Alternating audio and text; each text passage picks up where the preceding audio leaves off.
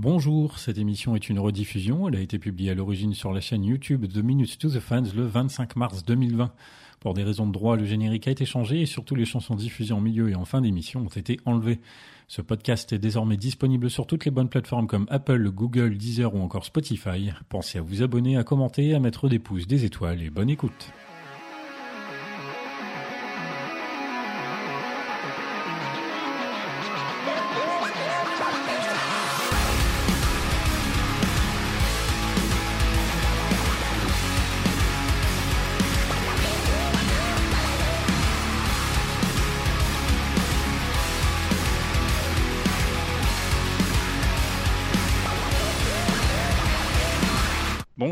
Bonsoir à tous. Moi c'est Pierre-Henri, alias PH. Bienvenue dans l'émission faite par et pour des fans de Linkin Park. Ce mois-ci, on expérimente un nouveau format d'émission. On va revenir sur le live de Bercy 2010. Alors, euh, on a déjà fait quelques émissions sur des lives, hein, comme sur le Post-Traumatic Tour ou la tournée One More Light. Mais la différence, évidemment, là, c'est qu'on venait juste d'assister à tout ça, alors que là, on va avoir du recul, et très exactement 10 ans de recul, ce qui est quand même pas rien. Euh, L'idée, en tout cas, ce sera de revenir sur donc des lives plus anciens du groupe, euh, un petit peu plus régulièrement. Alors, soit ceux auxquels nous avons eu la chance de participer, ou pourquoi pas ceux qu'on peut revisionner facilement sur Internet et qui sont marquants pour telle ou telle raison. Hein on essaiera de faire ça de temps à autre. Dites-nous d'ailleurs éventuellement en commentaire euh, le ou les lives dont vous aimeriez qu'on parle. Comme ça, bah, ça pourrait être le sujet d'une prochaine émission. Pour revenir sur le live donc de Bercy 2010, euh, j'ai avec moi tout d'abord Médéric. Salut. Salut. Comment va-t-il? Eh ben, ça va très bien, cette période un peu compliquée. Hum. Euh, comment ça se passe le confinement par chez toi? Eh bah, ça se passe bien. Enfin, je suis content parce que mon appart il donne euh, sur, enfin, on va dire le matin j'ai le soleil qui rentre chez moi, donc à chaque fois je peux l'admirer mais pas sortir. C'est un peu frustrant, mais mm. on s'occupe comme on peut, jeux vidéo, films. Ah voilà. Il y a quand même pas mal d'occupations euh, domestiques. Oui. Bah, un peu quand même, parce que sinon on tourne vite en rond, quoi. Ouais. moi aussi, j'y pense beaucoup, avec la... surtout qu'en ce moment la météo est plutôt bonne, donc j'imagine chez toi aussi. Euh, oui. Euh, c'est un peu frustrant, hein, moi qui ai vu sur la plage, euh, qui est du coup déserte. Mais bon, c'est comme ça. Mm. petit jeu des paroles habituel. Est-ce que tu es prêt? Vas-y, je suis prêt. Si je te dis, ouais, toi, t'es assez fort en plus, il me semble. Je tiens pas de stats sur qui marque les points, qui les marque pas, mais il me semble que tu débrouilles bien. C'est pour toute la pression tout de suite. si je te dis, This is not what I had planned. It's out of my control. Waiting for the end. Et voilà, ah, je l'avais dit, il est fort. bon, lui, il la fera pas. Je vais, je vais peut-être essayer de monter le niveau de difficulté avec toi, exprès, à l'avenir. Bah, la dernière fois, j'avais pas trouvé. Hein, ouais, je sais plus. Bah, c'est la hein. rare fois que j'ai pas trouvé. Hum, je pense. Je me rattrape. Bien joué, bien joué. C'était Waiting for the End. Euh, également avec euh, nous ce soir, il y a Tony. Salut. Salut, salut Médéric. Salut. Alors, ce confinement en Belgique, comment ça se passe? Bah, ça se passe, euh, ça se passe bien. Hein. Je devais être en vacances à la base. Ah. Je devais rentrer en France ce week-end, mais du coup, bah, les vacances se passent à la maison. Mais ça va. J'ai un jardin, donc je peux quand même profiter du beau temps. Et pour l'instant, le confinement belge est un petit peu moins restrictif que celui en France. Donc euh, voilà, on essaie de se plier un peu aux règles euh, qui sont imposées en France parce qu'on sait que ce sera comme ça qu'on sortira le plus vite. Mais ça va, ça se passe pas trop mal. J'ai pas trop à me plaindre. Ah, c'est sûr que voilà, on pense des fois à ceux qui habitent dans des grandes villes ou euh, probablement dans des appartements plus petits et tout. C'est peut-être encore moins évident, mais bon. Ben ouais, c'est ça. C'est vrai que ceux qui ont la chance d'avoir, euh, que ce soit appartement ou maison, et donc avec un, ne serait-ce qu'un bout de jardin, voire un, bon jardin, ça peut être assez appréciable ou un balcon, pourquoi pas. Ouais, ça change tout hein, quand même le jardin. Moi, j'étais en, appartement il y a encore un an et je me dis que si là j'étais dans cet appartement-là, les, choses seraient beaucoup moins drôles. Avec aucune vue vers l'extérieur en plus, donc c'était super chaud. C'est vrai que moi, ça m'a frappé. Euh, hier, j'ai mon frère euh, qui est venu rapidement chercher une bricole euh, chez moi et, et du coup, j'ai mis le, nez dehors euh, 10 secondes, le temps de le raccompagner, entre guillemets. Et je me suis dit, ah, c'est ça que ça fait d'aller dehors, parce que depuis, depuis mardi soir, j'ai pas mis le nez dehors. Donc c'est un peu spécial. Donc je... après bon voilà il y a des gens aussi qui savent plus ou moins bien le faire comme disait Médéric selon les, les loisirs. Si on est déjà du genre à geeker comme à Maboule, bon, je pense que cette période tout à fait euh, euh, réalisable. Hein. ouais on peut devenir sinon. Euh... Sinon on peut devenir ouais. Pour rattraper des, des, retards de jeux vidéo que, que j'ai par dizaines là j'ai de quoi m'occuper. Ah, voilà, ça. Ah, euh, Adrien aussi je crois qu'il a un petit peu peur de trop replonger là-dedans si ça venait à durer. ah, c'est un mal pour un bien, on va dire. Un mal pour un bien, ouais. C'est des choses que tu ferais pas habituellement, vu que tu n'as jamais le temps, vu que tu es toujours occupé à autre chose. Là, tu es forcé de d'y mettre un pied dedans, on va dire. Vous n'êtes pas en mode télétravail, du coup? Ah non. Non, bah je peux pas, non, parce que nous on a un magasin, donc euh, même si j'ai quelques petits trucs à faire euh, de gestion, euh, ça me prend quelques minutes par jour, donc non, mm. pas de télétravail. Et puis comme moi je suis surveillant, je j'ai pas appelé sur Skype tous les gamins pour voir ce qu'ils font. Ils travaillent bien, j'espère. Hein. Yes, bah ça marche. Euh, bon, on va se lancer donc euh, sur notre sujet du jour, le concert donc euh, Linkin Park a effectué à, Paris-Bercy le 25 octobre 2010 très exactement. Alors on en parle un petit peu avant les 10 ans tout pile, mais c'est on est un peu obligé puisque le mois d'octobre de cette année va être évidemment réservé à un autre anniversaire qui lui aura 20 ans en l'occurrence. Je vous en dis pas plus, mais vous savez déjà très bien quoi. Euh, donc ça peut pas être fait en octobre. Donc du coup on s'est dit on va le faire maintenant. On avait un petit creux en attendant la sortie euh, théoriquement le mois prochain d'un CD. Je vais pas en dire plus au cas où pour regarder si jamais on fait un teasing. Je n'y ai pas réfléchi. Je suis en train de dévoiler à moitié. On verra bien. Euh, le live donc de Bercy, bah déjà donc euh, question toute bête, euh, je suppose que oui, je crois me souvenir que oui, mais déjà est-ce que vous y étiez? Et si oui, un peu quel en a été votre souvenir de façon un peu globale, Médéric?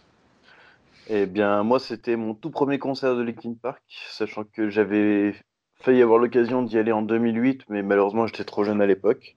Hmm. Et euh, donc, du coup, j'en garde euh, un énorme souvenir. J'étais même pas majeur, donc j'avais dû aller avec ma cousine qui était majeure, elle. Hmm. Et on avait réussi à se placer assez bien devant. Et donc, euh, bah, pour un premier concert, être aussi devant, ça m'avait impressionné. Quoi. Et les voir d'aussi près, c'est bah, c'est quand même le, le, le, live qui me marque le plus euh, de tout ce que j'ai fait. Quoi. Carrément. Carrément, je le dis. Parce que c'est vrai que c'est le premier, ça peut aider aussi. Ah, c'est le premier, et puis en plus c'était pour euh, Thousand Cents, et euh, moi je me rappelle quand j'avais écouté Thousand Cents la première fois, ça m'avait quand même mis une claque, donc j'avais vraiment hâte de voir ce qu'ils allaient nous faire en, en direct, on va dire. D'accord. Voilà la performance. J'avais la chance d'être placé devant Johan. Johan donc, euh, côté gauche ou côté droit Côté gauche. Côté, gauche. Ah, d'accord, donc on ne devait pas être trop trop loin. Parce que ah, j'étais à gauche aussi. Ah bah ça se trouve, on, ne se connaissait pas à cette époque-là, on n'était pas loin. Bah je ne sais plus très bien depuis quand on se connaît, mais on se connaît depuis, un moment, mais c'était peut-être pas encore là, ouais, je sais plus. Depuis 2014 pour 2014, euh, euh, ouais, pour le live de Hunting Party. D'accord. Donc effectivement. Si ça se trouve, on était peut-être même côte à côte, on ne le savait pas. Ça se trouve. Euh, parce qu'effectivement, j'étais sur la gauche aussi, euh, quasi. Enfin, j'avais juste une personne entre moi et la barrière, euh, et plutôt milieu gauche, quoi, on va dire, en longueur. Je sais pas si c'est compréhensible. yes, donc gros souvenir pour toi, Médéric, pour toi, Tony. Donc oui, j'étais, j'étais aussi. Euh... Alors c'était pas mon premier concert, c'était le cinquième. Parce que là, je me suis aperçu que j'avais fait une petite liste et du coup, euh, c'est comme ça que j'ai retrouvé. Euh... Déjà le cinquième. Et ouais, bah ouais, parce que j'avais, j'avais réussi à en faire quatre sur la tournée euh, Minutes to Midnight en fait. Donc, euh, donc du coup, bah voilà, le cinquième. Euh, mais quand même le premier après une longue pause de 4 ans, puisque le dernier c'était en juin 2008. Euh, ben moi, c'est un de mes meilleurs concerts, peut-être même euh, dans les trois meilleurs concerts de Linkin Park, je pense que j'ai fait. Euh, parce que j'étais tout près aussi. on avait fait l'attente dehors assez longtemps. On est arrivé tôt le matin. J'étais sur la droite, en face, de Phoenix. Et on était, bah, en fait, on était à la barrière, ou en tout cas le rang juste après, où j'avais quelqu'un devant moi, oui, c'est ça, qui était à la barrière, j'étais juste derrière, donc vraiment tout devant. Et puis, euh, je trouve que c'est un concert qui a dégagé une énergie, ouais, assez folle. J'avais jamais vu Bercy comme ça, moi, personnellement. Enfin, même, même pour les sauts d'après, j'ai pas revécu ça avec cette intensité-là.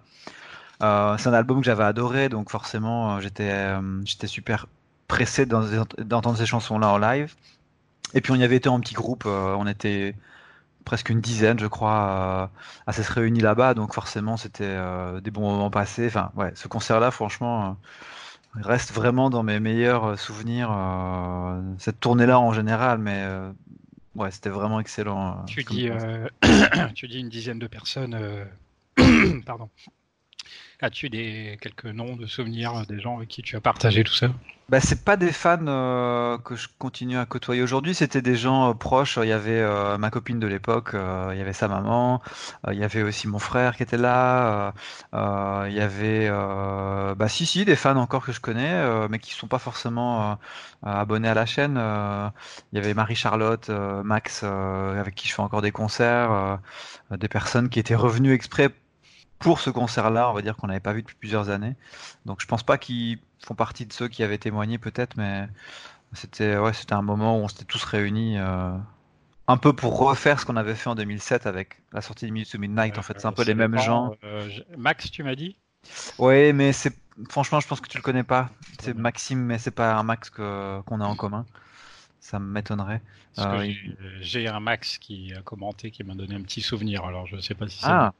Non, je sais pas. Je pense pas. Je pense qu'il m'aurait. Non, Max Orion, c'est pas ça. Non, c'est pas celui-là. Max Orion, c'est pas ça. je vais quand même le citer puisque du coup on parle d'un Max, même si c'est pas le même.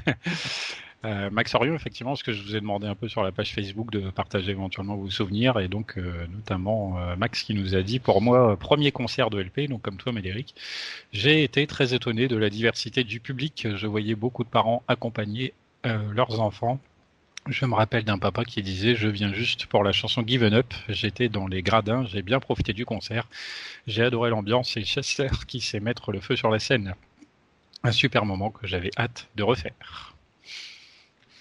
Euh, Given Up qui est en, plutôt en début de cette liste, hein, d'ailleurs, parce qu'il en parle. Ouais, un début de concert qui avait été euh, avec des chansons très très, euh, allez, très énergiques, on va dire. Voilà, ah, c'est le bon terme. Ouais, ça, ça partait fort dès le début et waouh, c'était, c'était violent, euh, c'était chaud dans la fosse, mais ouais, un concert vraiment parti. Et puis avec, moi, ce que je retiens, c'est vraiment un sentiment euh, de, de, vrai plaisir de jouer ici à ce moment-là. Alors, est-ce que c'était lié au fait qu'ils savaient qu'ils allaient jouer euh, suite à, l'anniversaire de, de, ce dont on parlera après?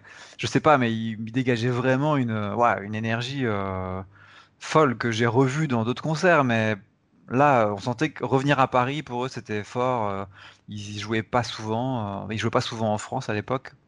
Pas beaucoup sur la fin de leur carrière, mais il y avait quand même plus de dates. Là, il n'y en avait encore qu'une, donc c'était un peu euh, le rendez-vous français. ouais, c'était. Le début de concert était dingue. Après avoir attendu 10 heures dehors. Peut-être. oui, moi, c'est vrai que c'était pareil. J'avais beaucoup attendu dehors aussi. Oui, Médéric je pense qu'ils étaient attendus au tournant et je pense qu'ils le savaient aussi que justement, comme c'est la seule date, seule date française, ils doivent savoir qu'ils ont quand même une communauté française. Et euh, je pense qu'ils voulaient impressionner aussi le, le, public français en leur disant bah regardez, vous venez pour nous, on est là pour vous quoi. Ah, le concert, après, en plus, est euh, effectivement euh, assez énergique dès le départ. Et puis, bon, j'ai l'impression, il est quand même assez long. Euh, cette liste est assez riche et elle touche bien, elle pioche bien dans tous les albums sortis à ce moment-là, les quatre albums. ça me paraît être une bonne, une bonne setlist en plus dans l'ensemble. Euh, donc tu voilà, on parlait un petit peu du coup de ce lancement de concert. Alors passé une introduction, nous avons donc un enchaînement de chansons, comme tu disais euh, Tony, assez énergique et on commence en tout cas par une toute nouvelle du coup à l'époque, en l'occurrence Wretches and Kings, qui est souvent une chanson plutôt appréciée, quoi qu'on pense de A Thousand Suns. Je sais pas pour vous. Ouais, si à fond. Moi, c'est une chanson que j'adore personnellement. Euh, et je trouve que la version live donnait encore plus de puissance à, la chanson de base. Et euh, ouais, nous, nous a vraiment fait rentrer dans le live euh, d'emblée. On s'est dit waouh, ah ouais, il commence avec ça et il la joue comme ça. C'est un truc de fou. on était habitué au classique et là, c'était allez, une toute nouvelle chanson qui balançait en début du concert, c'était assez, assez sympa. J'ai noté que sur cette chanson-là, Chester utilise un clavier du coup pour faire des sonorités supplémentaires, des types percussions, un truc électro. C'est même pas un clavier qu'il a, c'est les pattes de batterie que tu peux rajouter sur les batteries. Ah oui, bah... oui. voilà. Ouais. Et euh, ce qui, enfin, quand, en fait, ce qui est marrant, c'est quand il en joue, il tape même pas avec des baguettes, il tape avec ses mains. Donc c'est, ouais, il tape avec son doigt. Donc c'est ce qui donne, euh, enfin, le côté percutant, c'est euh, vachement marrant. Enfin, et c'est vrai que c'est, euh, c'est dans la première tournée. Enfin, je pense qu'il avait fait pour les autres avant où il jouait de la gratte, mais là c'est la première fois où on les voyait tous avoir un poste différent avec un instrument différent qui donnait vachement l'ambiance qu'il y avait quoi. Enfin, je sais pas comment mm. expliquer. Ouais, non, mais ça, c'est vrai, t'as raison. Ce sera un point commun sur plusieurs pistes, comme tu dis, où plusieurs d'entre eux vont avoir un rôle supplémentaire euh, qui change un petit peu. Après, ça, c'est logique aussi par rapport à Thousand Suns, qui est musicalement assez riche, assez varié également. Donc, euh, c'est quelque chose qui sera assez intéressant, assez plaisant toujours d'ailleurs aussi en live de voir euh, les différents membres s'écarter un peu de leur routine, un peu de leur zone de confort, si on peut le dire comme ça. Ouais, et puis de les voir jouer en live, euh, ce qui retranscrit, comme tu le disais, c'est-à-dire que beaucoup d'artistes pourraient se contenter de mettre juste un, un son euh, qui sort euh, de derrière, alors que là, non, ils ont assumé bah, les parties qu'ils ont sans doute jouées pour enregistrer, ou en tout cas, ils se sont répartis et tu avais vraiment en direct les, les différents, les, petits rajouts qu'on n'avait pas l'habitude de voir et qui étaient vraiment bah, joués en live, quoi, ouais, les percussions de Chester, comme tu le disais, qu'on voit après dans d'autres chansons. C'était assez, euh, ouais, assez dingue de voir ça. Euh. Mm. Euh, donc, pour poursuivre sur l'intro énergique de ce concert, donc après cette première nouvelle chanson, on avait un enchaînement de titres beaucoup plus connu à ce moment-là, Paper Cut notamment, qui, je sais pas si à l'époque elle était encore jouée assez souvent, mais je pense qu'après, enfin c'est quand même une, une, chanson qui est toujours plus ou moins restée dans les lives, mais pas forcément plus de façon systématique qui est justement un gros tempo, euh, grosse ambiance, comme tu disais Tony. Euh, donc enchaîner comme ça Papercut, Given Up notamment, c'est voilà, comme tu dis, ça met le ton euh, d'emblée. Ouais, parce que c'est une chanson qui réunit quand même bah, la plupart des fans, puisque c'est une des premières, une des, des plus connues.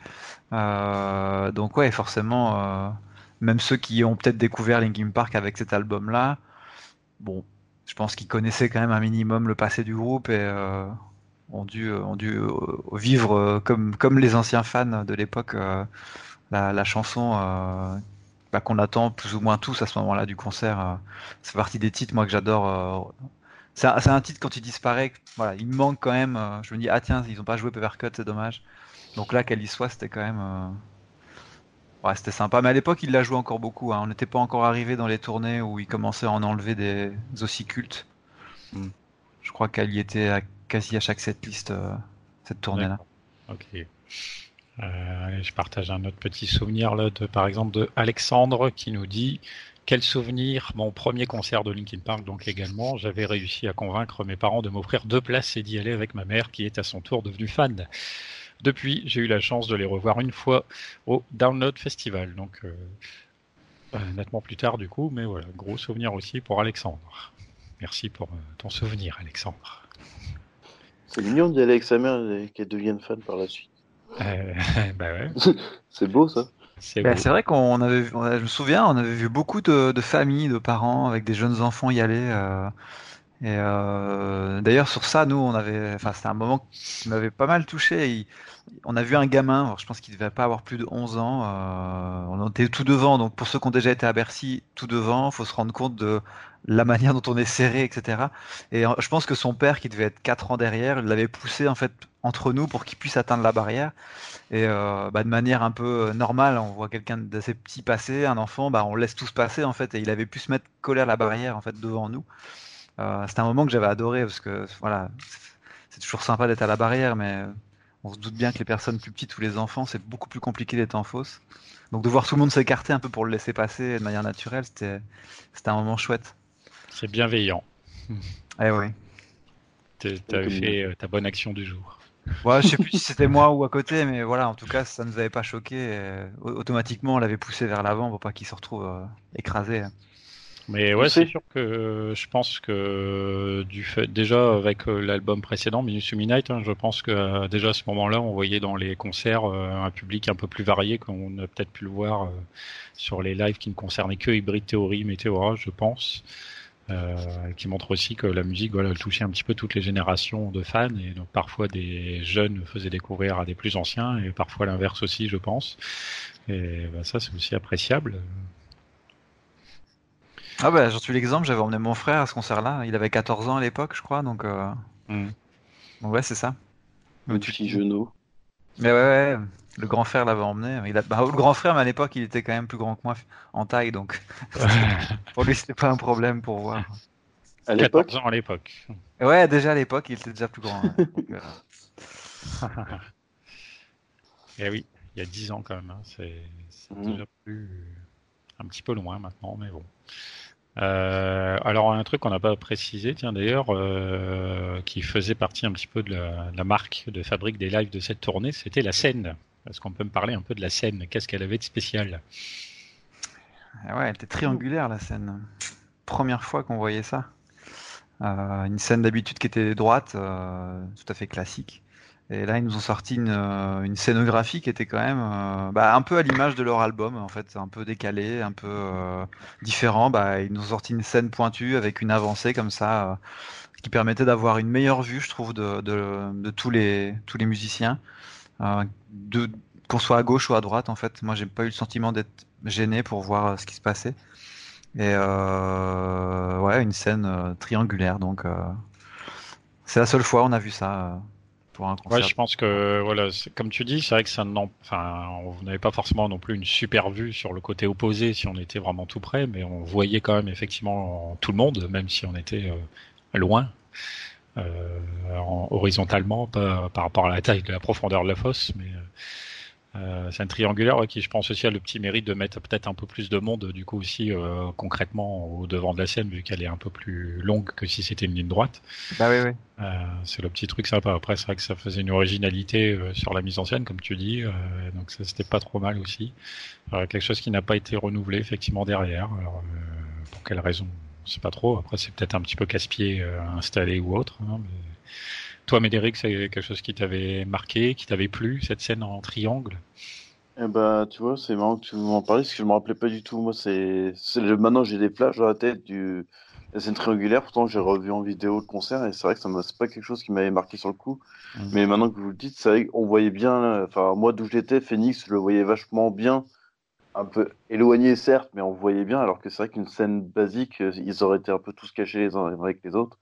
Et du coup, ce qui est bien, c'est que ça met chaque musicien en avant, quoi. Hmm. ouais, c'est vrai, il y a de ça aussi. Non, c'est ça, c'est, je pense, voilà, effectivement, quand on, enfin, comme nous tous étions du coup très devant, euh, ça nous empêchait pas de voir correctement le côté opposé auquel on se trouvait. Donc, euh, pour ça, ouais, c'était assez positif, c'était assez marquant. avec, toujours, euh, avec toujours Brad et, et Joe qui sont mis un peu en retrait, surélevés, ça c'est c'est quelque chose qu'ils ont depuis longtemps, que je pense qu'ils ont continué de garder. Et, euh, Rob et Joe. Oui, Rob et Joe, pardon. Mm. Oh là là. ouais, là, je pense après. Euh, enfin, j'imagine c'est le matériel euh, qu'ils utilisent qui un peu ça aussi. La batterie étant assez spacieuse. Enfin, je pourrais la mettre beaucoup plus en avant s'ils voulaient, hein, mais bon. Oui. oui. Euh, non, mais c'est vrai qu'en tout cas, ça, ça rendait une belle, ça faisait une belle scène, je pense. Puis voilà, j'ai revu aussi le live euh, comme toi aussi. Euh, alors euh, tiens, toi Tony, tu vas nous parler après parce que toi tu l'as revisionné de manière un petit peu différente. moi, j'ai pu le revisionner grâce à un montage qui a été fait grâce à tout un tas de vidéos de fans qu'une certaine Isabelle a compilé et monté pour faire un petit DVD et un montage qui est toujours disponible sur YouTube au cas où, sur sa chaîne euh, Xanadu83, si je dis pas de bêtises. Euh, ça permet toujours de le revoir donc avec des vraies vidéos d'époque. Évidemment, euh, une qualité vidéo qui est parfois correcte, parfois un petit peu moins, mais bon, c'était il y a dix ans aussi. Le matériel n'était pas tout à fait le même pour filmer dans les concerts, mais comme c'est en tout cas euh, plaqué avec l'audio officiel, euh, ça fonctionne quand même assez bien. Ça permet de, de, bien se rappeler et de remettre des images quand même sur tout ça. assez sympa. toi, Tony, par contre, tu as pu revisionner ce live avant cette émission, mais d'une autre manière. Et oui, car euh, à l'époque, euh, un des fans avait euh, fait un peu la même chose que la vidéo YouTube que tu as utilisée, mais bon, en, meilleure qualité, faut être honnête hein, quand même. Il avait compilé en fait les différentes vidéos qu'il avait pu trouver du live, et il avait aussi calqué un montage avec le live, avec l'audio officiel, et il en avait sorti un, un DVD, un DVD non officiel évidemment euh, non légal, mais bon voilà, à l'époque, euh, ce qui comptait c'est d'avoir le live, le souvenir, et ils les avaient distribués ou plutôt revendus euh, à ceux qui le voulaient. Et du coup, bah ça fait un vrai DVD en fait. Quand je le mets dans mon lecteur, j'ai un j'ai un DVD un peu un peu vieilli maintenant avec des des, des menus qui, qui, qui ont 10 ans, mais avec un montage qui permet vraiment de retranscrire allez, une qualité semi-professionnelle, on va dire. Donc on a toutes les pistes, on a absolument aucune, euh, aucune piste enlevée. Euh, live en intégralité avec des, images de bonne qualité, hein, franchement. Hein. Donc c'est assez plaisant de se remettre euh, un live où on a été, où en plus on se voit parce que quand on était près de la barrière, bah, quand il y a des zooms parfois on, s'aperçoit. Et du coup, donc c'est pareil, il a utilisé, c'est quoi, c'est lui qui filme ou c'est des Non non non, il a pris, en fait il avait demandé à l'époque à tous ceux qui avaient des vidéos de lui envoyer et lui je pense qu'il été en recherché aussi à l'époque sur YouTube. Euh, et du coup, il a eu euh, des sources en fait euh, de différents points de vue de la salle, que ce soit des gradins, de la fosse. et du coup, ça rend, ouais, ça rend plutôt très bien. je me suis dit tiens, en le revoyant, je vais peut-être me dire bon, c'était bien à l'époque parce que je venais de le faire, mais en fait non. En le revoyant, ça... puis surtout le fait d'avoir l'audio officiel en fait. Ce qui est toujours problématique avec un live enregistré dans une salle, c'est que c'est souvent l'audio de la caméra et ça rend quand même pas aussi bien qu'un audio officiel. Et là, d'avoir l'audio officiel, ça pallie un peu allez, la qualité visuelle des fois qui est pas toujours top. Mmh. Vu qu'on a l'audio, bah, moi je sais que j'accorde plus d'importance à l'audio qu'à la vidéo généralement. Si l'audio est pas bon, ça va, ça va me bloquer, je vais avoir du mal à écouter, alors que si l'audio est excellent, bah, au pire, je regarde pas toujours les images et, ça va encore. Donc ouais, j'ai cette chance, je l'ai. Il y en a peut-être certains d'entre nous qui nous écoutent qui l'ont acheté aussi à l'époque.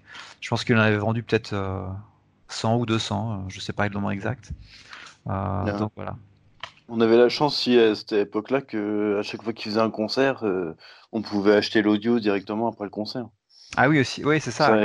ils l'ont ils l'ont fait pendant pas mal de temps. Je sais plus quand est-ce qu'ils ont arrêté. Je crois qu'ils ont arrêté après après la tournée en 2014 où il où il y a eu l'anniversaire de Hybrid Theory, mais enfin à l'époque Midnight jusqu'à 2000 ils le faisaient beaucoup de pour acheter l'audio.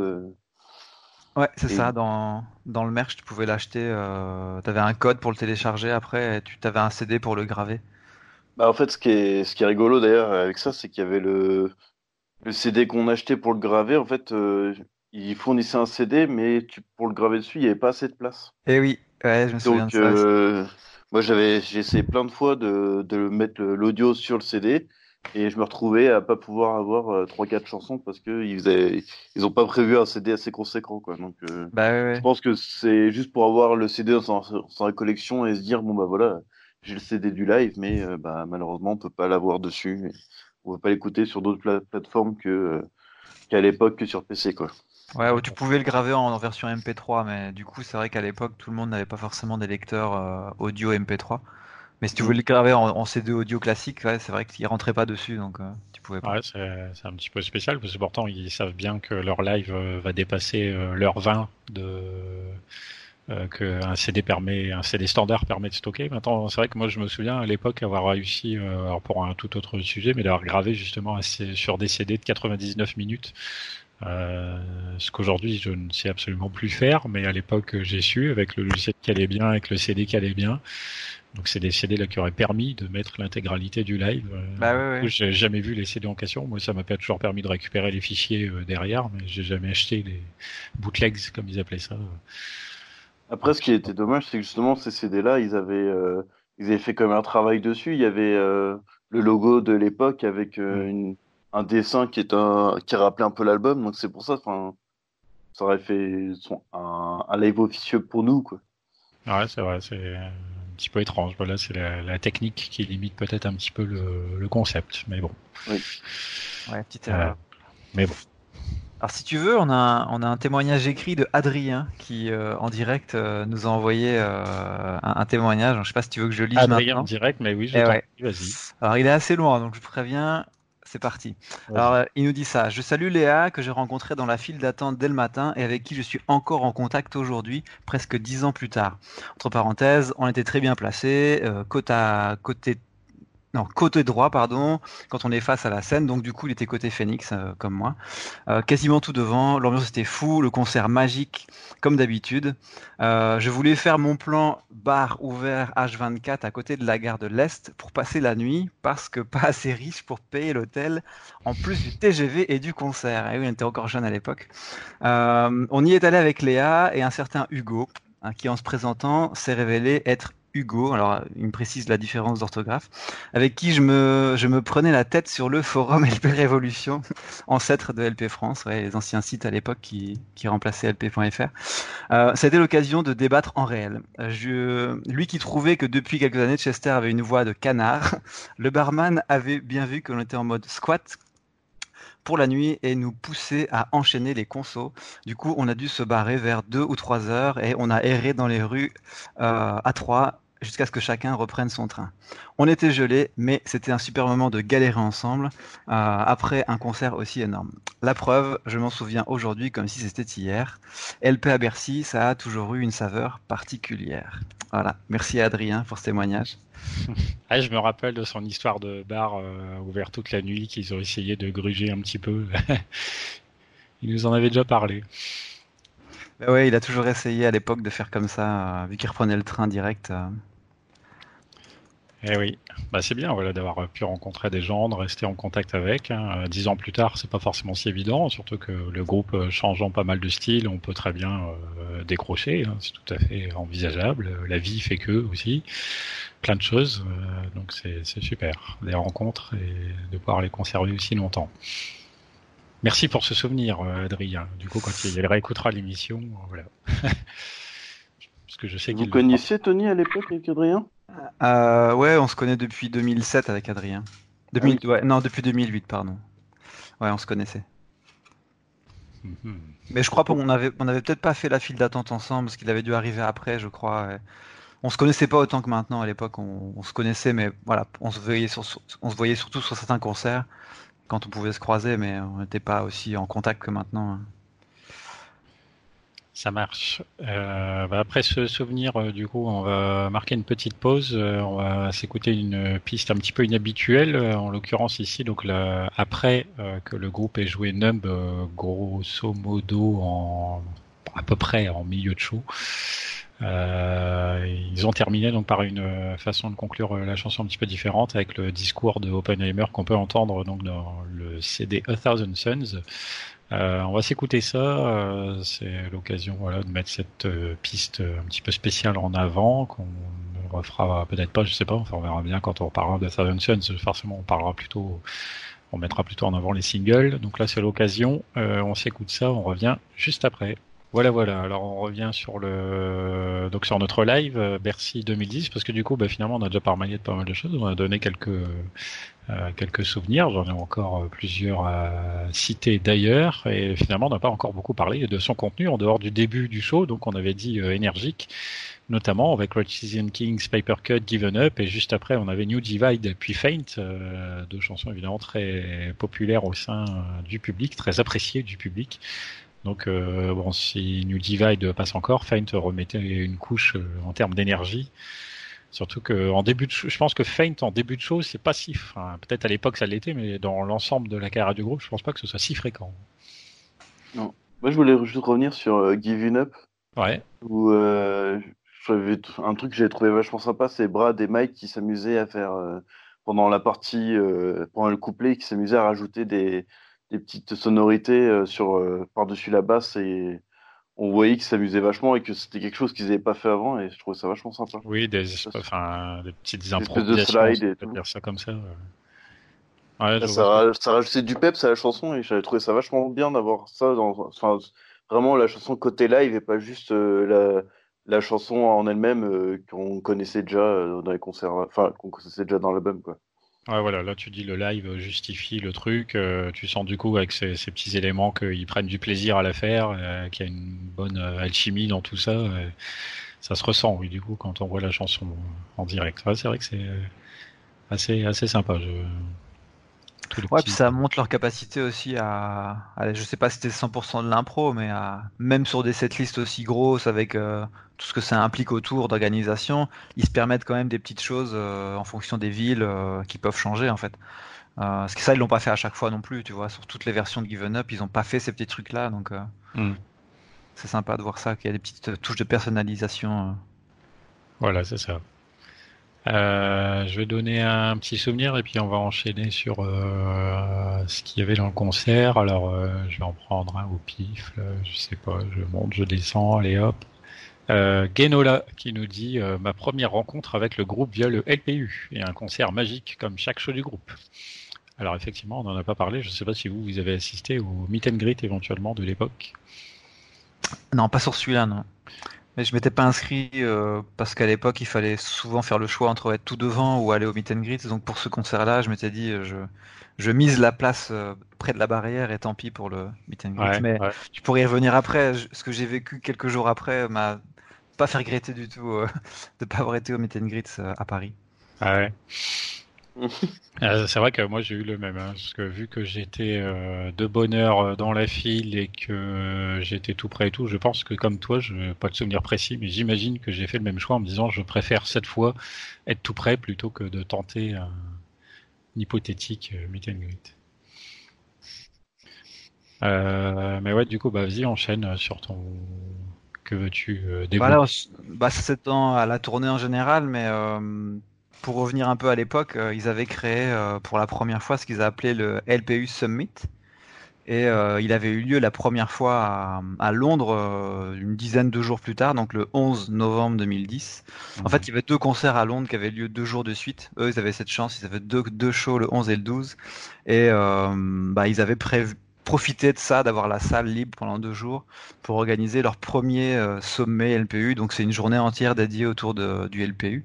Et du coup, euh, un peu, euh, allez, organisation à la dernière minute, on prend des places, on prend des billets, on s'organise pour y aller. C'était un truc de dingue. Enfin voilà, le LPU Summit à Londres, c'est assister aux répétitions, c'était les rencontrer sur un immense meet and greet avec des, fans du monde entier qui s'étaient déplacés. Enfin, un souvenir, euh, un souvenir assez dingue. Euh. Donc forcément, après coup, je me suis dit, c'est pas grave de pas avoir fait le meet and de Paris quand euh, on peut assister à ce genre de truc bah, ouais, c'est unique quoi. Enfin, il y en a eu d'autres des Summit, mais... mais il n'y en a pas eu 50 non plus. Hein. Il n'y en a pas eu 50, non, il y en a eu 4 ou 5, je crois, peut-être 6. Euh, mais avec, avec cette envergure-là, vu que c'était le premier, c'était le seul aussi, aussi gros où en fait tu avais le meet and greet garanti à partir du moment où tu t'inscrivais en fait. Donc il y a eu peut-être, je sais pas, 200 ou 250 personnes présentes ce jour-là. Mmh. Euh, avec des impros euh, au milieu de la foule. Enfin, ouais, on peut retrouver des vidéos sur YouTube de ça, mais fait partie. C'est pour ça que cette tournée-là a quand même un côté euh, particulier pour moi parce que c'était deux concerts euh, différents l'un vers l'autre, mais qui au niveau énergie étaient dingues. Euh. Et pour la petite histoire, du coup, j'ai pu échanger quelques mots avec Phoenix à Londres dix jours après. Hmm. Et il se souvenait vraiment très bien de Paris, puisqu'il m'a dit, ouais, à Paris, c'était un truc de fou, l'énergie était dingue, un truc du genre. Enfin, on chantait que c'était pas du bluff et que c'était bon de faire plaisir. Euh, il avait vraiment euh, été choqué par euh, l'ambiance qu'il y avait eu dans la salle à Bercy. D'accord. Voilà. C'est beau ça. On est fiers. Oui, clairement. c'est clair. Cocorico. Ok, donc bah ça voilà, c'était par la petite parenthèse du coup meet and greet effectivement. Euh, je sais pas si quelqu'un d'autre m'a parlé du LPU, mais je crois pas. Là, je refais un peu le tour dans les différents souvenirs, peut-être, peut-être pas, je sais pas. Enfin bon, on verra bien en tout cas. Euh, si on avance un petit peu dans la setlist, euh, donc je disais après, donc euh, Kings, Paper Cut, Given Up, New Divide, Faint. Après, on avait When They Come For Me, donc nouvelle chanson issue du dernier album à ce moment-là. et on retrouve à nouveau Chester là avec, pour le coup, là des donc des percussions, mais à baguette ce coup-ci. À baguette. à baguette. Attention.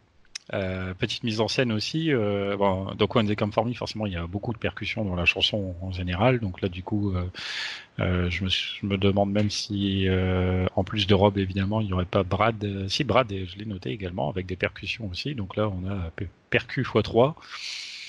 Euh, ça c'est pas mal aussi et un petit côté mise en scène avec le fait que Chester euh, utilise une lampe torche euh, au moins au début de la chanson, une, assez, lampe assez puissante et il éclaire la foule avec, qui il me semble pendant les bruits d'alarme qu'on entend au début de la chanson.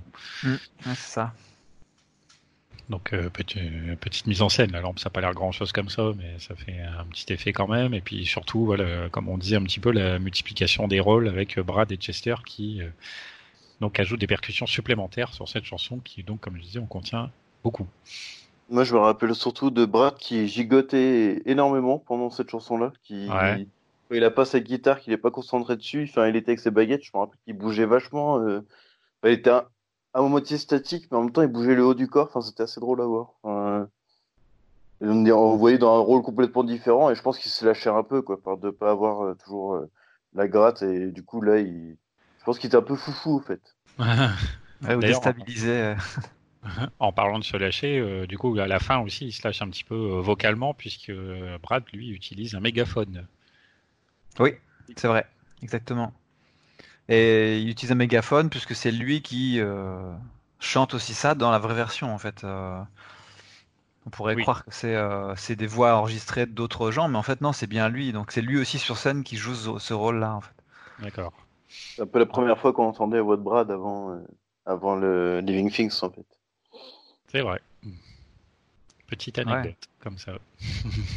Euh, j'ai souvenir en ayant revu le live aussi, c'est que évidemment chacun leur tour, une fois que leur rôle de percussion est terminé, ils lancent leur baguette euh, dans la foule et il me semble, c'est un peu rapide, hein, mais voir que la manière dont Chester il les lance, qu'elles partent assez vite. J'espère qu'ils ont été réactifs ceux qui les ont reçus.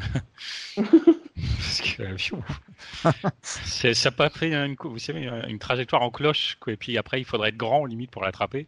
Non, ça a plutôt fait une trajectoire assez directe. Hein. Ouais, ils l'ont peut-être pris dans la tranche aussi. Hein. Ah ouais, ça se peut. Je, ne sais pas, mais ça se peut. Une personne qui s'est retrouvée avec un œil crevé. Oui, je me souviens bien de ce concert. Ah ouais. Alors la question, la question que je me posais moi, c'est est-ce qu'il avait ses propres baguettes à son nom ou est-ce que c'était des baguettes de robe? Euh, Ouais. Et visiblement, ça serait des baguettes de robe, donc euh, des gens qui l'auraient, qui auraient pu les rattraper. Je crois que j'ai vu cette info-là. Il n'avait pas ses propres baguettes comme il a ses propres médiators. C'est des baguettes prises dans le lot de, de robe, ce qui paraît un peu logique d'un sens, mais. Oui. Voilà. Mais pour ceux qui auraient chopé des baguettes ou c'est signé Chester, là, par contre, c'est, euh, c'est des baguettes qui sont très rares parce que il n'en a pas utilisé beaucoup à part dans cette tournée-là, je pense. Non, parce que du coup, c'est vrai que. Euh, ouais, je sais pas si Wednesday Camp For Me a forcément été beaucoup, beaucoup joué en dehors de cette tournée-là, du coup, malheureusement. Mm, je crois pas. Euh, il me semble qu'elle a été, elle était rejouée après, hein, pendant justement Living Things et tout. Ouais, je dis ah pas. Elle a, peut-être été euh, quand même un peu, mais je suis pas convaincu que ça a été souvent. souvent. Ouais, mais est-ce qu'elle était rejouée avec cette mise en scène-là? Je suis pas sûr. Tu sais, avec le, les percus ah. spécifiques et tout, je crois pas. Hein. Il faudrait revoir. on aura l'occasion de se rendre compte en revoyant peut-être plus tard euh, d'autres lives euh, qui sont un petit peu après celui-là.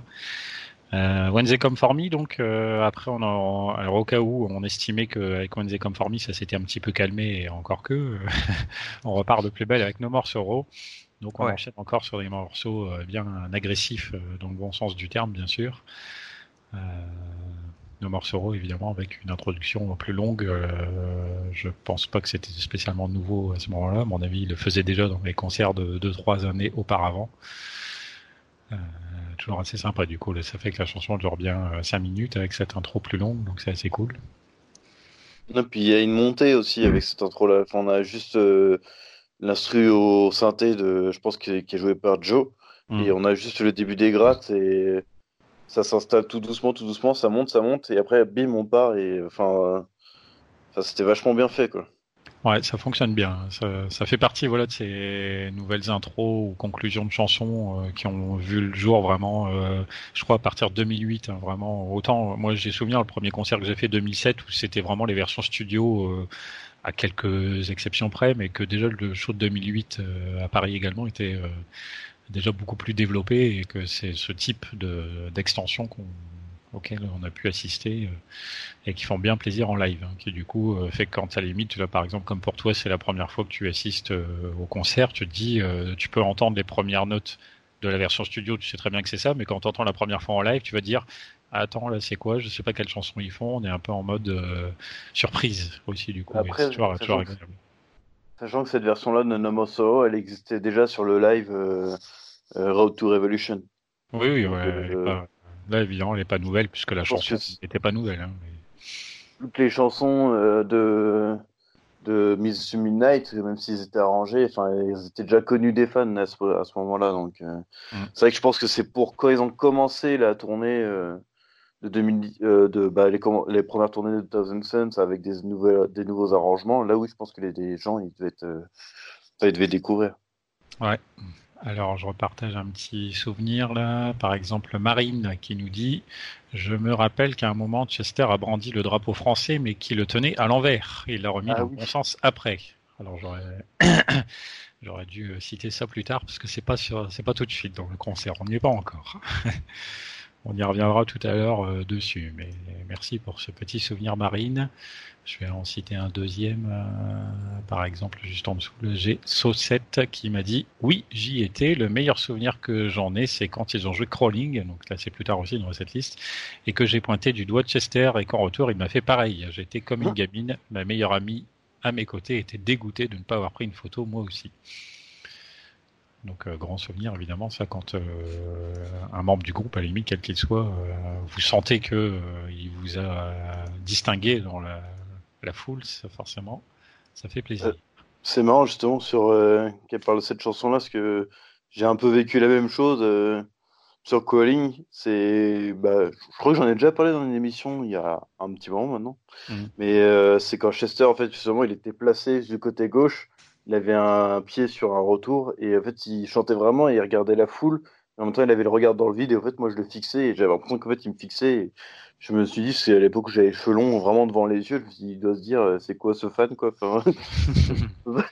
c'est c'est vrai que ça m'a marqué parce qu'en fait on sait pas s'il regarde s'il regardait vraiment dans le vide ou est-ce qu'il regardait le public dans l'ensemble. Enfin c'est assez énigmatique mais c'était assez beau quoi parce que c'est pendant qu'il faisait euh, le refrain, donc euh, ça, t'avais toute la puissance en face de toi. Enfin, c'était vachement beau.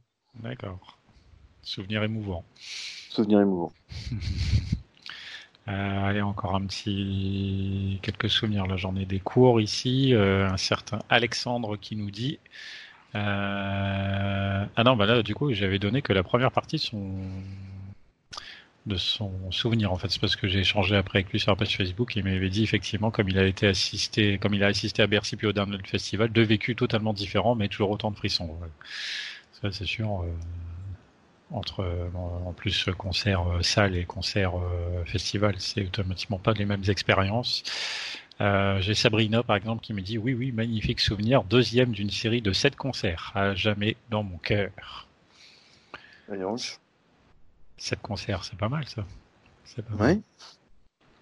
Je sais pas combien vous en avez fait, vous en tout, Tony. Je sais que tu en as quand même pas mal, parce que tu arrives souvent à faire plusieurs dates dans les tournées, comme tu nous l'as dit tout à l'heure d'ailleurs.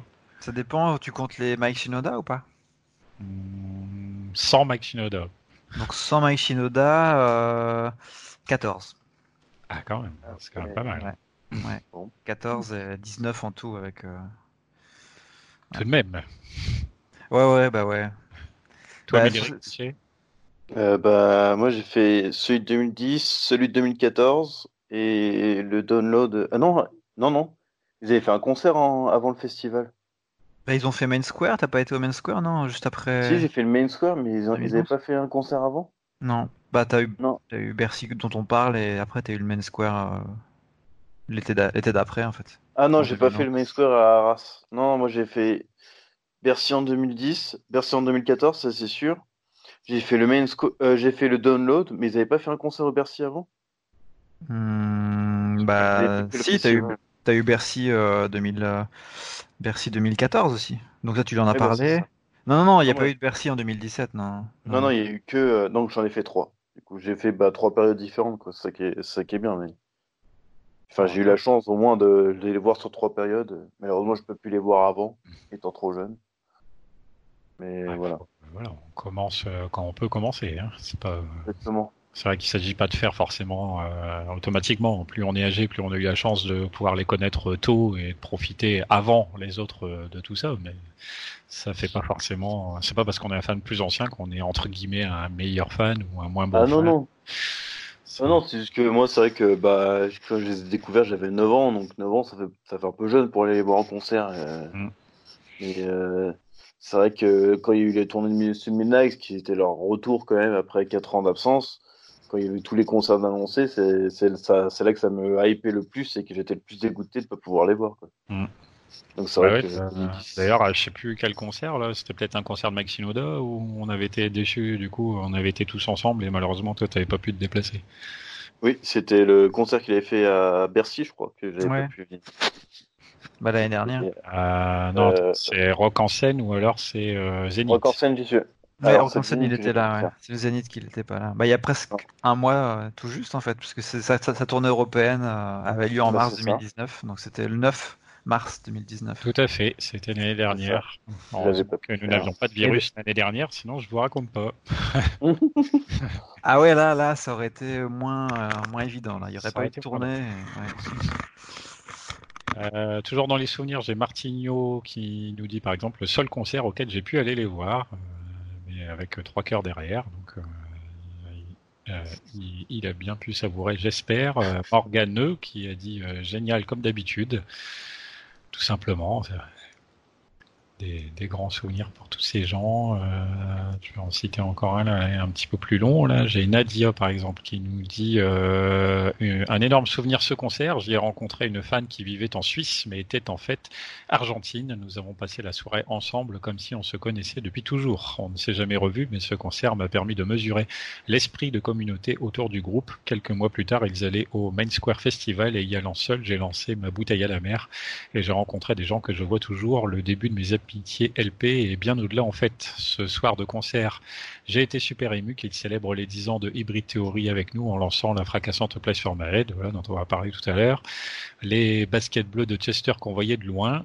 Donc, euh, bon, j'ai pas Ah trop ouais. fait gaffe à ces baskets, mais apparemment. Si, si. Si, si, ouais. D'accord. Tous ces détails et la magnifique scénographie, on en a parlé. J'ai adoré le spectacle autant que l'interprétation. Et puis, on avait encore la possibilité d'acheter les bootlegs. On en a parlé aussi et garder le plus précieux souvenir, l'enregistrement du live. Bon, j'arrête. Je peux en parler des heures de ce concert. Ah, beaucoup de souvenirs, voilà, Nadia, qui a bien développé son.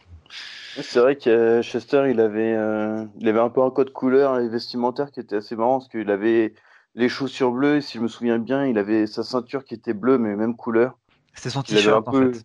Son t-shirt. Ouais, sous sa veste, il avait un t-shirt bleu euh, électrique et c'était exactement la même couleur entre euh, les chaussures et, et c'est vrai que ça marche. Enfin, ça, c'était sympa. Visuellement, c'était plutôt beau et les chaussures euh, avaient créé un beau petit débat pour arriver à retrouver après sur le net euh, quel modèle c'était parce qu'on comprenait pas, on les trouvait nulle part. euh, Tous ceux qui voulaient les acheter. Enfin, je me souviens de cette période-là. D'accord, je savais pas que ça avait eu un impact comme ça. Eh, si, si, ouais, comme quoi. hein. Ah, comme quoi. hein. Et j'avais fini par en acheter, mais c'était pas les mêmes, mais d'une autre marque qui ressemblait beaucoup. Parce que je, je les, enfin, je les avais- je Ah, les toi, vraiment super jolis. euh, Non, mais elle- je, je les avais trouvés vraiment super sympas et je voulais absolument savoir quel, quel modèle c'était. Et oui, j'étais assez à fond. Non, c'est pas, c'est pas t'es à fond, t'es plus qu'à fond. Parce que nous, on est déjà à fond, mais toi, t'es plus qu'à fond. Ouais, je, suis un peu, je suis un peu calmé. Bon, après, Avec l'âge. ouais, après c'est d'autres, euh, d'autres euh, sujets de collection, mais Euh, bref, euh, si on revient un petit peu sur notre list, donc euh, derrière c'est enchaîné alors qu'avec euh, Jornada del Muerto, euh, donc euh, une des entre guillemets euh, des pistes de Thousand Suns, mais pas des chansons. Euh, Waiting for the End derrière, euh, sympathique Waiting for the End, dont tu as très bien reconnu les paroles tout à l'heure. Euh, Tout à fait. félicitations.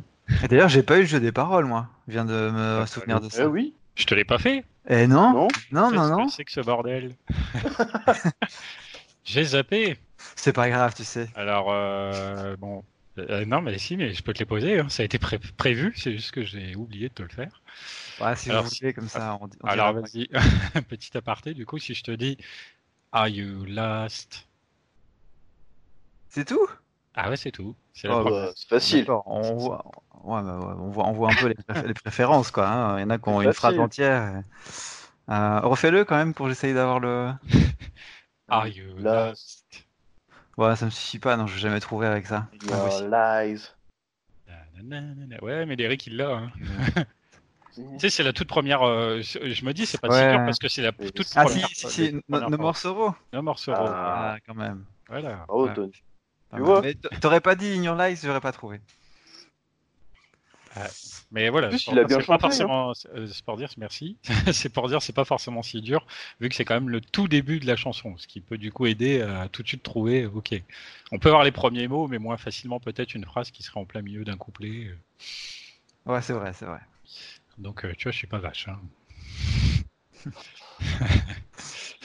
Euh, donc du coup, on a été où le... Waiting for the End, ouais. Après, on a Wisdom, Justice and Love. Donc là, on enchaîne sur les pistes euh, avec Iridescent en plus derrière. Donc là, on a vraiment euh, une succession de quatre pistes issues de l'album A Thousand Suns, dont on va évidemment euh, reparler plus en profondeur d'ici quelques mois, n'est-ce pas?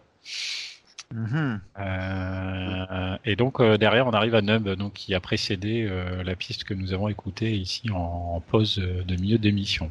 Nub, forcément, toujours pareil. Là, je pense l'avoir situé entre guillemets aussi loin de la fin. Je ne sais pas si c'est habituel ou pas, mais ouais, c'est vrai, très populaire. Voilà, forcément, en général, elle est plutôt à la fin. Hein. c'est une setlist qui se trouve mais vraiment en avant leur nouvel album comparé peut-être à d'autres setlists où on avait euh, quand même beaucoup d'anciennes chansons, forcément ils avaient une discographie qui était moins grande, mais même par après, je trouve que les nouveaux albums étaient peut-être moins mis en avant que celui-là, qui était vraiment assumé, je trouve. Euh, parce qu'il y en a quand même une bonne quantité qu'on pensait pas forcément voir jouer en live, notamment les, bah, les chansons un peu pistes qui sont entre les deux là qu'on a quand même eu. Euh, enfin voilà. Euh, ouais, pour confirmer ce que tu me dis, si j'ai bien compté, euh, sur les 15 pistes, il me semble, de Thousand Suns, on en a 12 là, qui sont dans le live. Ouais, ouais c'est quand même pas mal. Quand même. Donc grosso modo, alors je sais pas ce qui manque du coup par élimination, mais grosso on modo. Peut dire 13 aussi avec Burning in the Sky qui est joué pendant le pont de Bleed Out. Ouais, c'est vrai. Ah oui, voilà, donc effectivement Burning in the Sky du coup qui n'est pas en tant que chanson. Il y a Blackout. Blackout. Robot Boy et Robot Boy qui de toute façon rarement, pour pas dire presque jamais, il était joué en live. Ouais, une seule fois, je crois. Au Blackout, à mon avis, il n'a pas été souvent non plus de souvenir. Euh, pas beaucoup, mais je crois qu'il y a eu quand même des, des lives du Blackout. Mais, euh, Il y en a eu. Je me rappelle, c'était en 2011 sur la tournée américaine, il l'a joué et en fait, il l'échangeait dans cette lit à l'autre avec euh, Burning in the Sky en fait. Hmm. Okay. soit il jouait celle-là, soit il jouait euh, Burning the Sky. Donc, euh, ouais, dans même ambiance, euh, on l'entendra là un petit peu. Donc, effectivement, dans le pont euh, de Bleed Out, euh, qui conclura notre émission tout à l'heure, puisque Bleed Out étant la dernière piste de la setlist.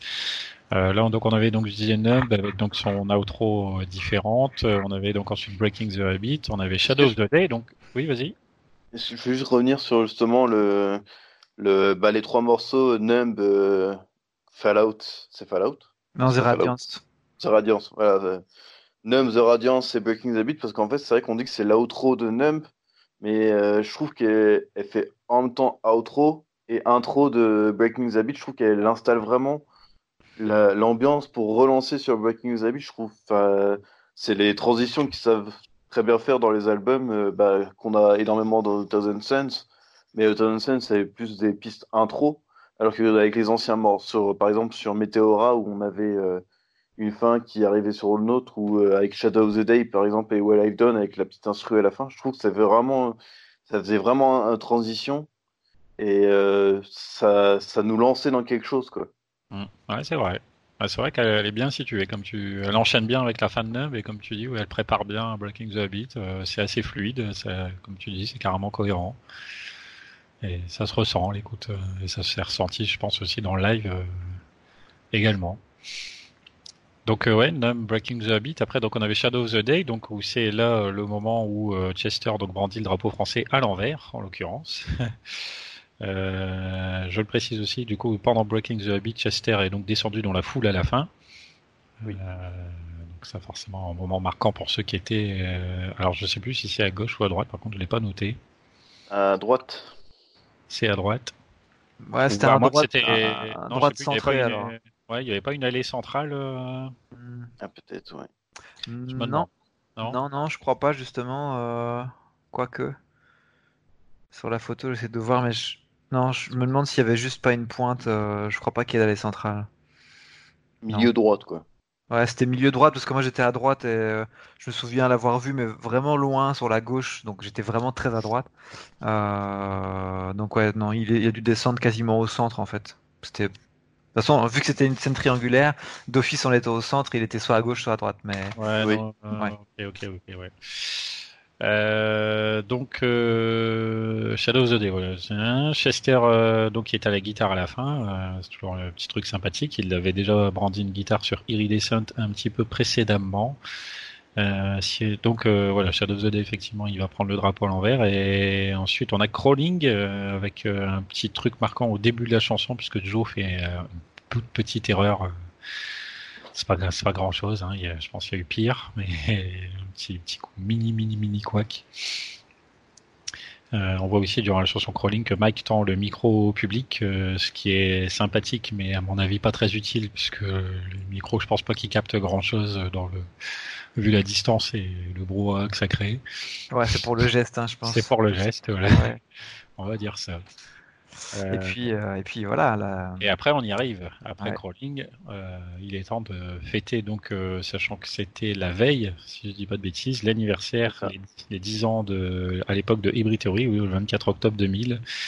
Et donc, pour célébrer cela, euh, uniquement durant le concert parisien, ils ont interprété A Place for My Head sans avoir, ou en ayant en tout cas très peu répété.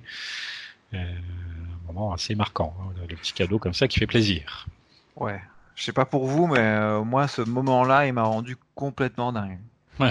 Mais euh, en plus, je l'ai vite reconnu parce que euh, Brad jouait les, les premières notes, mais très lentement, je crois, où il y avait un truc du genre. Et du coup, bah, ceux qui connaissaient très bien la chanson l'avaient reconnu. Et à ce moment-là, en écoutant le discours de Mike et en, en entendant les, la musique, je me souviens m'être retourné vers un, un gars qui était là, un de mes potes, je sais plus qui s'est dit en disant ils vont la jouer, ils vont la jouer. Et la bam, elle est lancée. C'est une mmh. chanson qu'on n'avait pas eu la chance d'avoir dans, les, dans la tournée précédente. Et euh, elle, elle, symbolise quand même beaucoup de choses. C'est la chanson euh, qui fait bouger euh, la fosse. Quoi. Donc, ouais. Je sais pas ouais, pour vous, mais moi, moi, elle m'avait rendu complètement dingue. Là, je, je, je, je, je ne répondais plus de mes, mes actes à ce moment-là, je pense.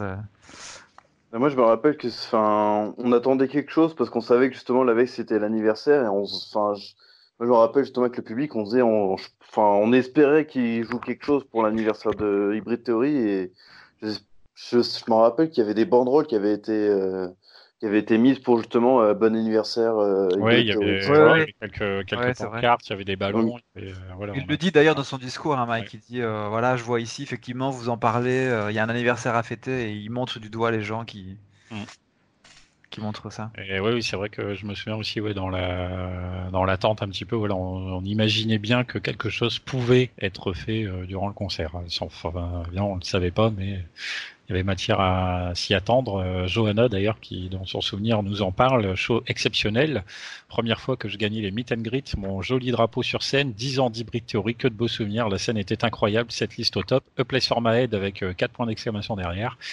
J'ai retrouvé mon article de l'époque, il y a 10 ans. Euh, elle avait d'ailleurs fait un petit euh, compte rendu du concert sur son euh, Skyblog. Truc bien l'époque. C'était sympa. Euh, c'est sympa d'avoir relu aussi euh, comment le concert a été perçu à l'époque et tout. C'était cool à relire. Ouais, c'est ça. Hein. C'est aussi avec des choses comme ça qu'on se rend compte que les époques changent, que le temps passe. c'est un moyen de nous l'envoyer plus tard. Euh, pour être intéressant à lire. Ouais, bah, je vais mettre le lien en description de, du podcast, comme ça les gens pourront éventuellement aller euh, rejeter un œil à ce euh, compte rendu, on va dire. Euh, donc Place for voilà bien marquant avant d'arriver sur One Step Closer et de marquer une petite pause avant euh, le retour sur scène pour le final. Euh, Qu'est-ce que j'ai d'autre encore un peu? J'ai encore quelques souvenirs que je n'ai pas mentionnés. J'en ai encore plusieurs et le temps tourne. Donc euh, ici j'ai par exemple Alexandre qui me dit c'est la première fois que je voyais Zach. On s'est retrouvés euh, par amis communs ensemble dans la fosse et les filles en gradin. Du coup on a sympathisé. Et maintenant on bosse même ensemble. Linkin Park sert aux belles rencontres. Et Zach qui du coup dit euh, on est alors on est Brada, je sais pas si aujourd'hui on est Brada, je sais pas ce que ça veut dire. On a une asso, on bosse à l'école ensemble, c'était vraiment limite un film comme rencontre. Euh, et Alexandre qui lui répond on a surpassé tous les films avec Hugh Grant, amitié de longue date grâce à Linkin Park. Donc euh, belle histoire là. Euh, j'ai aussi par exemple en dessous Iban euh, qui me dit je m'en souviendrai toute ma vie en pleine fosse aux barrières au niveau de Dave et Rob côté droit de la scène en triangle. Un concert de fou quand le staff voit mon tatouage vient me donner deux médiators LP et l'apogée de ce concert Chester en personne sur Bleed Out si je ne me trompe pas vient de mon côté et voit mon tatouage aussi et me montre du doigt. Tellement de souvenirs sans parler de l'anniversaire de Britory avec A Place sur My Head. Bref quel concert et oui, donc euh, Iban qui se trouvait donc du même côté que toi, Tony. Oui, apparemment, ouais. Euh, Anthony aussi, par exemple, il me dit tout simplement Putain, oui, c'était trop beau. Euh, donc il m'en reste encore un ou deux souvenirs. là on enchaîne sur la fin du coup du concert. Donc on reprend avec les pistes Thousand Suns, avec Fallout, The Catalyst et The Messenger qui, qui enchaînent. Est-ce que j'ai marqué quelque chose là-dessus? Euh, Sur The Catalyst, j'ai marqué que Chester ressort la lampe euh, qu'il a utilisée sur When They Come For Me déjà, pour le côté mise en scène. Et The Messenger, du coup, un petit peu inhabituel forcément, puisque là, on a seulement Chester au chant et Brad à l'acoustique, euh, du moins au départ. Donc ce côté plus intimiste que la chanson, évidemment, demande. Assez appréciable en live. On avait Rob aussi qui a rejoint la fin. Oui, ouais, bien sûr. Enfin, ah, ça, c'est spécifique au live parce que euh, la piste audio c'est juste guitare et voix et que là on a vraiment euh, avec la batterie qui donne une énergie euh, à la chanson pour justement le côté calme et quand même énergique pour la fin quoi. Ça qui est, ouais, ça fait une belle version en live. Ça fait une vraiment belle version. Et bon, je vais citer encore les deux derniers souvenirs que j'ai. les deux derniers, ouais.